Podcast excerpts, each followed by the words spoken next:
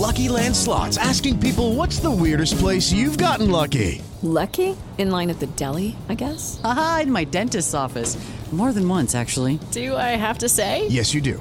In the car before my kids' PTA meeting. Really? Yes. Excuse me, what's the weirdest place you've gotten lucky? I never win and tell. Well, there you have it. You can get lucky anywhere playing at LuckyLandSlots.com. Play for free right now. Are you feeling lucky? No purchase necessary. Void where prohibited by law. 18 plus. Terms and conditions apply. See website for details. Benissimo, benissimo ragazzi. Fatta la donazione. Sono le 10 e un quarto, sto tornando a casa. Cazzo, ho mangiato due panini al prosciutto cotto e uno al salame, incredibile. Calcolate che io non mangio quasi mai carne, in genere mangiavo solo panini al formaggio, mi sono detto ma vaffanculo, cazzo, vai. Due succhi di frutta pure. E poi il caffè biologico, che cazzo ne so, che ci danno praticamente il gettone per andare a prendere la macchinetta e poi andando via ho preso una bottiglia d'acqua e un, un, altro panino al prosciutto che darò come pranzo a mia figlia adesso che andiamo in piscina. Quindi gli ho fatto fuori due succhi e quattro panini cazzo cioè sono una merda. Però voglio dire non so che fine facciano quei panini eh, perché ovviamente ne avevano lì uno sproposito cioè ci sono state ancora 5-6 persone che donavano e c'erano almeno uh, 30-40 panini comodi sì sì divisi appunto in quattro. C'era uno alla coppa uno al salame uno al prosciutto e uno al, sala- e uno al formaggio. E in ognuno di questi recipienti c'erano almeno 10-15 panini quindi una roba spropositata. Quindi dai non mi sento in colpa di averne preso uno in più per mia figlia. E niente adesso vado a casa la piglio e andiamo. E poi poi è un casino ragazzi perché adesso ci sono solo gli altri due miei nipoti, sempre da, da mia madre, e poi anche il mio figlio piccolo, quindi ci stanno quattro bambini con i miei genitori che sono mia madre è ultra settantenne, mio padre è ultra ottantenne, quindi non so che disastro ci sarà su. No, l'importante è che gli altri, i miei nipoti, non cominciano a gridare voglio venire anch'io in piscina, voglio venire anch'io, perché io sinceramente non mi fido. Già porto mia figlia, ok, portare tre minorenni sotto i 10 anni in piscina è pericoloso perché poi lì c'è anche una parte di lago, cioè se uno ti scappa dopo come fai? se uno non lo vedi più cerchi e gli altri li lasci da soli, c'è un casino. Quindi spero che non vogliano venire, eventualmente mi inventerò una palla colossale. E poi c'è sempre l'incognita mio figlio che praticamente lui quando la madre va a lavorare, per fortuna c'è l'allattamento quindi fa solo meno di 6 ore lui non mangia, non beve, non fa un cazzo, quindi boh, anche lì la situazione è un po'... Però io credo che fino a 6, 7, 8 ore il bambino proprio non, non soffra per niente di sta cosa. Poi lui pesa 12 kg a 7 mesi, quindi è percentile 98esimo, non, penso che non abbia di questi problemi. Peccato che non beve neanche l'acqua, perché almeno un po' di idratazione gli farebbe bene. Comunque, ieri si è scaricato, ha fatto tanta di quella merda che voi non avete idea, che gli usciva da tutte le parti cioè gli usciva dal panolino davanti, dietro, aveva la schiena piena di merda. Ma io ero contentissimo perché la sta facendo veramente poco e io penso che sia anche a causa della disidratazione perché sta tutto il giorno senza, senza bere il latte no? e senza mangiare, quindi boh. Quindi tutto bene, lato figli tutto bene, lato lavoro i miei colleghi mi hanno scritto e ciao, ci vediamo domani, quindi tutto bene, tutti felici. Sarà perché ieri gli ho offerto il pranzo. Sì, ieri siamo andati a mangiarci una pizza con birra media non filtrata. C'era anche un'altra mia amica e ho offerto io, vaffanculo, dai cazzo, ci sta, ci sta ogni tanto.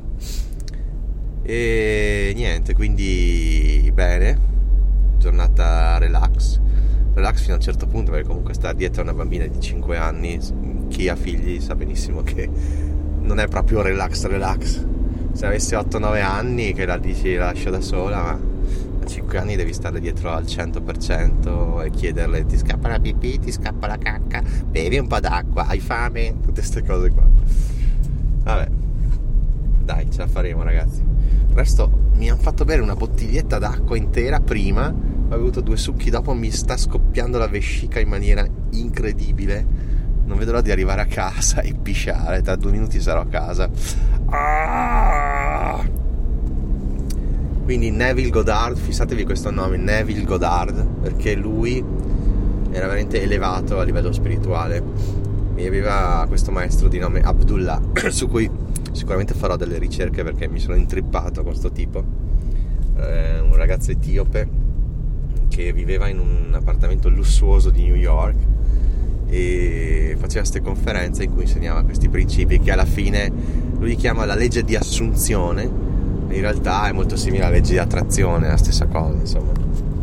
Però è bello perché praticamente quando tu studi le cose cerchi sempre di andare indietro nel tempo alla fonte primitiva e cerchi di abbeverarti a questa fonte primaria originale. E invece magari a volte ci sono non so degli scrittori comunque si sono evoluti grazie a queste leggi e le hanno capite ancora meglio e attualizzate, no?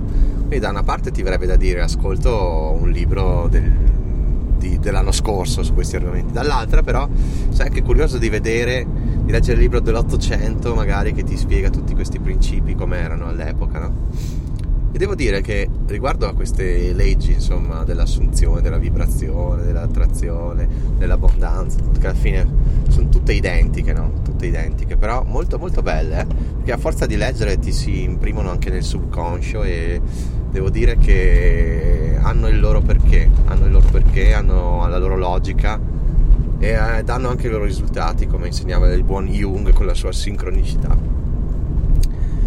Insomma è bello leggere questi, questi libri di inizio 1900, fine 1800 e vedere come le persone che li hanno scritti comunque erano molto molto evoluti rispetto alla massa, già capivano cose che probabilmente la maggior parte della gente non ha ancora capito oggi. E proprio leggere le versioni, versioni originali di Napoleon Hill, Napoleon, Napoleon Hill, Napoleon Hill, non so più pronunciare, Napoleon Hill, di Wattles, di Neville Goddard, eh, Murphy. Uh, dopo io adesso cercherò se Abdullah ha scritto qualcosa, ha lasciato qualche, qualche video, qualcosa, perché sono interessatissimo a questo ragazzo etiope che faceva la bella vita a New York nonostante ci fossero leggi razziali che proibivano di farlo sostanzialmente. Eh, genio, genio, veramente. Sarebbe figo fare il conferenziere, eh, però. Allora, io sono, come sapete, sono timido grazie a questo podcast ho imparato un po' a parlare non in pubblico perché in realtà sto parlando al mio cellulare però ho iniziato un po' a mettere delle frasi una dopo l'altra no? che mi ha aiutato tantissimo perché mi accorgo che anche con gli amici con i colleghi così adesso riesco comunque a, a parlare a narrare per qualche minuto insomma senza troppo imbarazzo e abbastanza con scioltezza cosa che prima era veramente difficile no? quindi sono timido o mi sento timido, che la cosa è molto differente, no? eh, il verbo essere va usato solo quando io dico io sono ricco, io sono ricchezza, io sono felice. Occhio a usarlo in maniera negativa perché la timidezza è considerata negativa e per molti aspetti lo è. Quindi dire io sono timido mm, non va tanto bene. Potete dire neanche io sono stanco, io, io mi sento stanco, io mi sento timido. Occhio insomma alle parole perché le parole poi a forza di ripetere entrano nel subconscio e quando io dico no, io sono un coglione, lo dico ridendo perché mi piace dirlo, però occhio a non esagerare perché poi veramente l'inconscio continuerà a sentire uno che dice io sono un coglione, magari comincia a crederci veramente, no? E comunque la serenità interiore, no? Mi piace un sacco quando, quando le emozioni vedi che vedi che non c'è, non c'è emozione, è una è una serenità che è quasi una mancanza di emozione, una serenità che ti dà tranquillità, ti dà la pace proprio. La pace io la vedo come una mancanza di emozioni forti. La pace è come dire sto bene con me stesso, non rompetermi il cazzo. Eh, io sono come un Buddha, un Buddha ciccione nella posizione del loto. Lasciatemi in pace, io, io, sono, io sono assenza di emozioni, io sono pace, sono interiorità, sono sono un tutt'uno con l'universo che mi circonda. Ciao ragazzi, sono arrivato. Gran giornata di sole, gran giornata. Ciao ragazzi.